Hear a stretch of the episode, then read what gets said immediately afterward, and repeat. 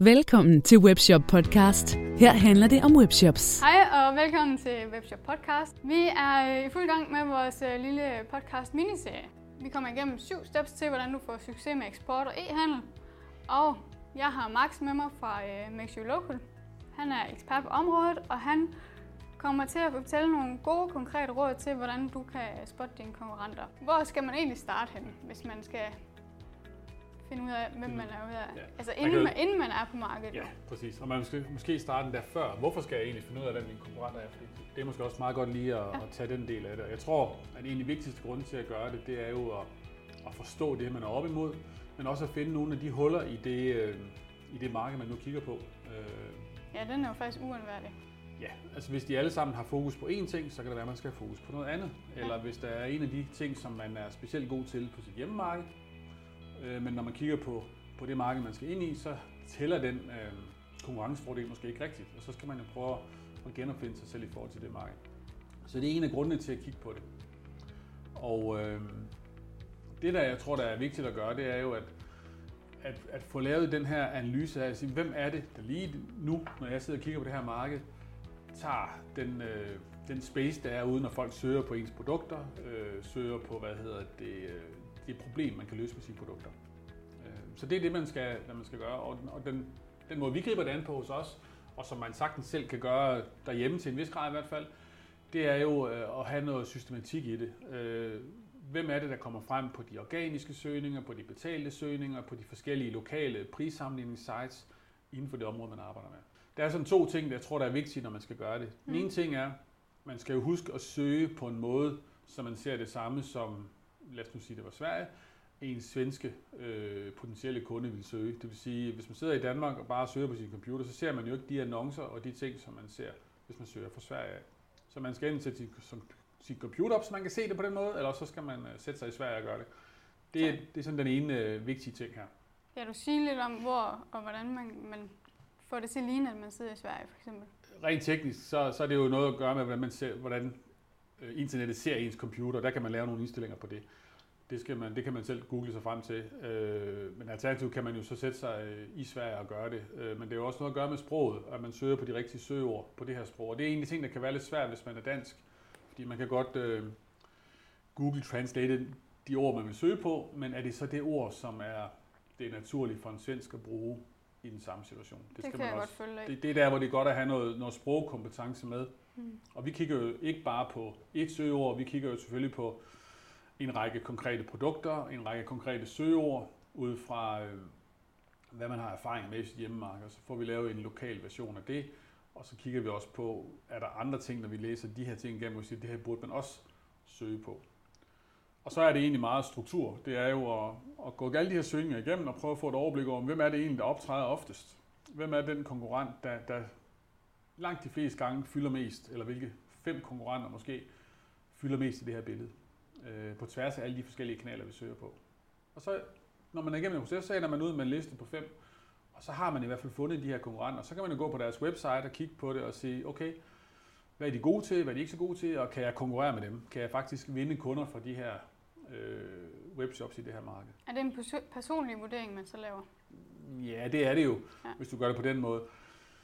Hvis vi gør det, så, så er det den ene måde, vi gør det på. Den anden måde, det er, at vi faktisk sammenligner de her webshops helt konkret på 15 kriterier, vi har udvalgt, som vi siger, at de her 15 ting er faktisk vigtige at kigge på, når man, øh, når man skal vurdere konkurrencesituationer. Det er så noget som, hvor stort et sortiment har de, øh, hvordan optræder de på de sociale medier, hvad er deres betalingsmuligheder, hvad er deres øh, fragtvilkår. Der er nogle forskellige kriterier, som vi sammenligner de her fem webshops på, så man som webshop ejer kan kigge ned over den her liste og sige, okay, jeg er i hvert fald bedre end øh, de der tre shops på de her ting, og så er jeg måske lidt dårligere end dem på de her ting. Og så kan man ligesom få det her fornemmelse af, okay, kan jeg være med her?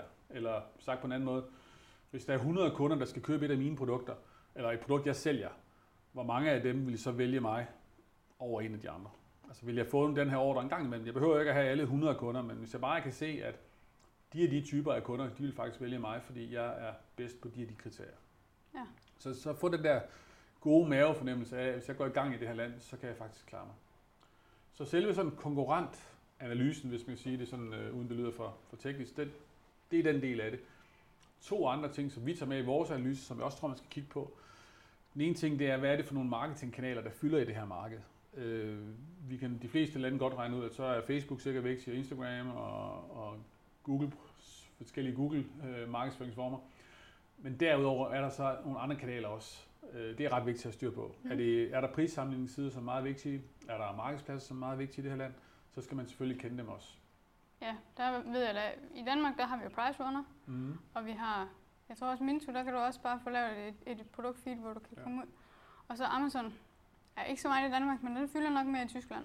Ja, det gør den jo. Øhm, og øh, i Sverige er der nogle andre, øh, som mm. fylder rigtig meget på forskellige vis. Så der er den der sådan detaljviden omkring de her marketingkanaler, det har man også brug for en, der kender markedsføringen i det her land.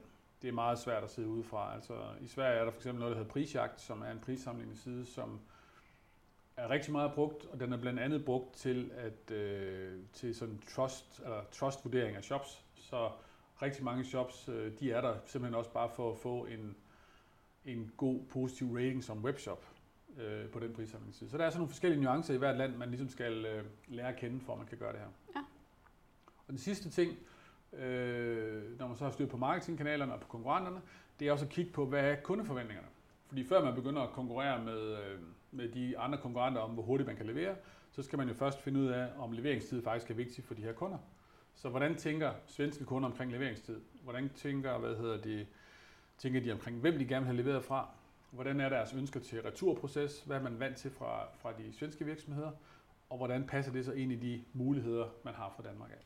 Så der går du simpelthen ind og finder de her top 5 webshops og kigger på, hvad de tilbyder? Ja, det gør jeg også, men jeg, jeg har, vi har også en god fornemmelse af, hvad er det for nogle ting, svenske kunder i det hele taget synes er bedst. Er det bedre at få leveret med PostNord, end det er at få leveret med nogle andre? Hvordan vil en svensk kunde generelt gerne lave en retur? Ja. Er de vant til at få en label med ud, eller er de vant til at gå ned på et posthus eller et udleveringssted og afleverer pakken? Hvad er deres måde at gøre det på? Og så, der er jo ikke en grund til, at man som ny webshop i et land også vil lære de her kunder at gøre tingene på en anden måde, end de er vant til. Det er bare at gøre tingene svære for sig selv. Ja. Okay. Så øh, hvis du nu skulle give et eksempel på, hvordan, hvad skal man sige, hvilke kriterier skulle jeg kigge efter, hvis jeg skulle finde mine konkurrenter til, lad os sige, at sælge børnetøj? Jamen, så skulle du kigge lidt på, måske på de brands, du sælger. Mm. Øh, du kunne også øh, generelt så mere søge på overordnede termer inden for børnetøj, altså det kan være flyverdragter eller eller andet, selvfølgelig oversat til svensk. Ja. Øh, det, der er specielt inden for fashion, det er jo, at, at hvis man bliver alt for meget overordnet i sine søgninger, så dukker så er der to-tre shops, som dukker op på, på alle søgninger, altså sådan nogle som Zalando og Boost og sådan nogle, og det giver jo ikke så nuanceret et billede af, af markedet øh, i det her land. Nej. Øh, så der, der skal man også være lidt mere detaljeret og prøve at finde ud af, men har jeg nogle specielle produkter, som, som jeg synes er vigtige i det her land, øh, sådan så man øh, kigger lidt under lige de mest oplagte. Ja. Men produkter, jeg vil kigge på øh, brands, jeg vil kigge på generelle søgeord, altså mere ja, flyverdragter, øh, sparkedragter, hvad det nu hedder, de forskellige ting. Ja. ja. Så kan ja, lave en søgning, der hedder sparkedragter til piger, for eksempel. Ja. Og så, kunne man, øh, så kan man jo, man kan godt regne ud, at, at Zalando og Boost måske fylder noget, mm. men så skal man jo, man skal kun have det med en gang, så må man jo også kigge på laget under, hvad er det for nogen, der dukker op der, øh, og hvad kendetegner dem. Ja. ja, fordi man kan også sige, hvis de store giganter, der er mm. internationalt, de har jo altså også deres svagheder, så man skal altså heller ikke blive bange, fordi at de optræder alle steder nej, hele tiden. Nej, fordi ikke. du kan bare se, at deres øh, søgemaskineoptimering er ikke nødvendigvis så god igen. Mm. Så det er måske også et sted, man kan smutte indenom. Det er det måske, ja. Det er, det er svært på de her generiske ting, vil jeg sige. Øh, og, det, og udfordringen med SEO generelt er jo så, at når du går til et nyt land, altså SEO er jo en langsom marketingkanal. Det tager jo tid at bygge det op, når man lancerer et nyt land, har man jo ofte et ønske om at få noget omsætning lidt hurtigt. Øh, så det er sjældent, at SEO er... Altså man har selvfølgelig styr på, og det har jeg helt garanteret her med jeres jobs, at strukturen og alle de her ting, basisting på sitet er lavet rigtigt i forhold til SEO. Men decideret SEO-arbejde, det, er jo en, det tager lidt længere tid at ligge på toppen af det, hvor jeg vil ofte gå ud og prøve at gøre nogle andre ting først. Ja. Men jeg vil så sige, nu når vi snakker SEO, så er det også vigtigt, at man lige får lavet de tekniske ting, der nu skal til, når du nu starter webshop nummer to eller tre, i et andet land, så at du, du ligesom får oprettet din, øh, din uh, Google Analytics, så at den sporer på både i Danmark og i Sverige, så den ikke slår det hele sammen. Så der er, der er lige nogle ting der, du skal huske at være opmærksom på. Ja, inden... en ordentlig oversættelse, det er jo også en forudsætning for god SEO. Også det, ja. ja. ja. Men er der ellers noget, du tænker, hvordan, øh, hvordan man finder sine konkurrenter? Nu nævnte du et par, nu, et par sites til prissammenligning. Er der, mm. er der andre ting? Øh, så er det klart, at hvis man er på markeder, hvor der er markedspladser, der fylder meget, så er det jo en, en anden vinkel på det. Øh, Tyskland, hvor du har Amazon og, og andre store. Du kan, du kan tage sådan noget som, hvad hedder det, CD-ON i Sverige også, som jo også er stor deroppe. Ja. Dem kan man selvfølgelig også tage og kigge på og se, hvem er det, der sælger der? Er det markedspladsen selv, eller er det, hvad hedder det, er det sælgere, der sælger på den her markedsplads? Det er jo mm. også en vinkel på det. Men, men jeg vil sige, man skal også huske i alt det her, at øh, så store forskelle er der ikke på, hvad vi køber.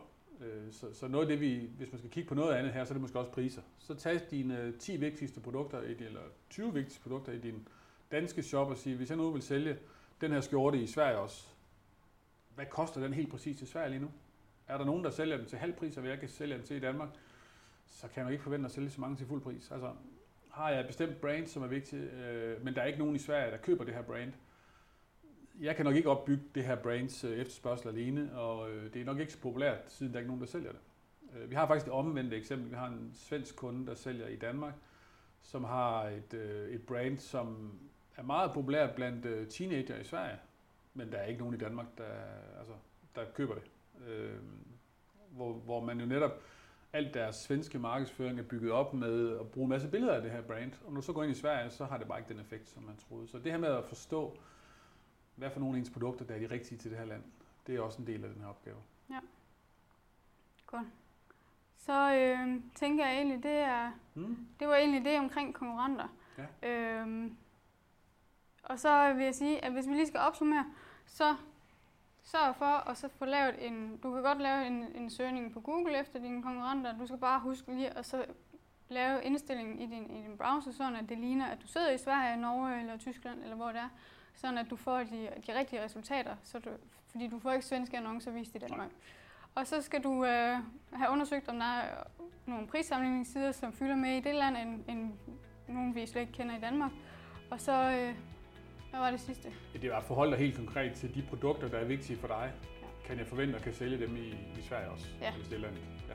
Og så kunne man måske bruge de her prissamlingssider til at se, hvad for nogle, populære, hvad for nogle produkter er populære i det land. Fordi der er garanteret noget rangering ja. og noget anbefalinger. Og så kan man, ligesom mange andre ting, jo netop, man kan gøre det selv, og man kan vælge at få nogle andre til at gøre det, hvis man, øh, og det var det, vi talte om i det første afsnit, tror jeg, det her med at lave en markedsscan, som er det, jeg taler om her. Når vi laver det for vores kunder, så kan man relativt nemt få de her ting på bordet, øh, lavet af en svensk øh, e-handelsspecialist, hvis man ikke har tålmodigheden til at gøre det selv. Ja. Jamen, øh, ja. det tror jeg det er det. Tak fordi øh, I lyttede med, og Tag og følg os ind på Facebook og YouTube. Og så selvfølgelig i din podcast-app, hvor du gerne må give os 5 stjerner, så du kan hjælpe os med at få nogle flere lyttere. Så tak for i dag.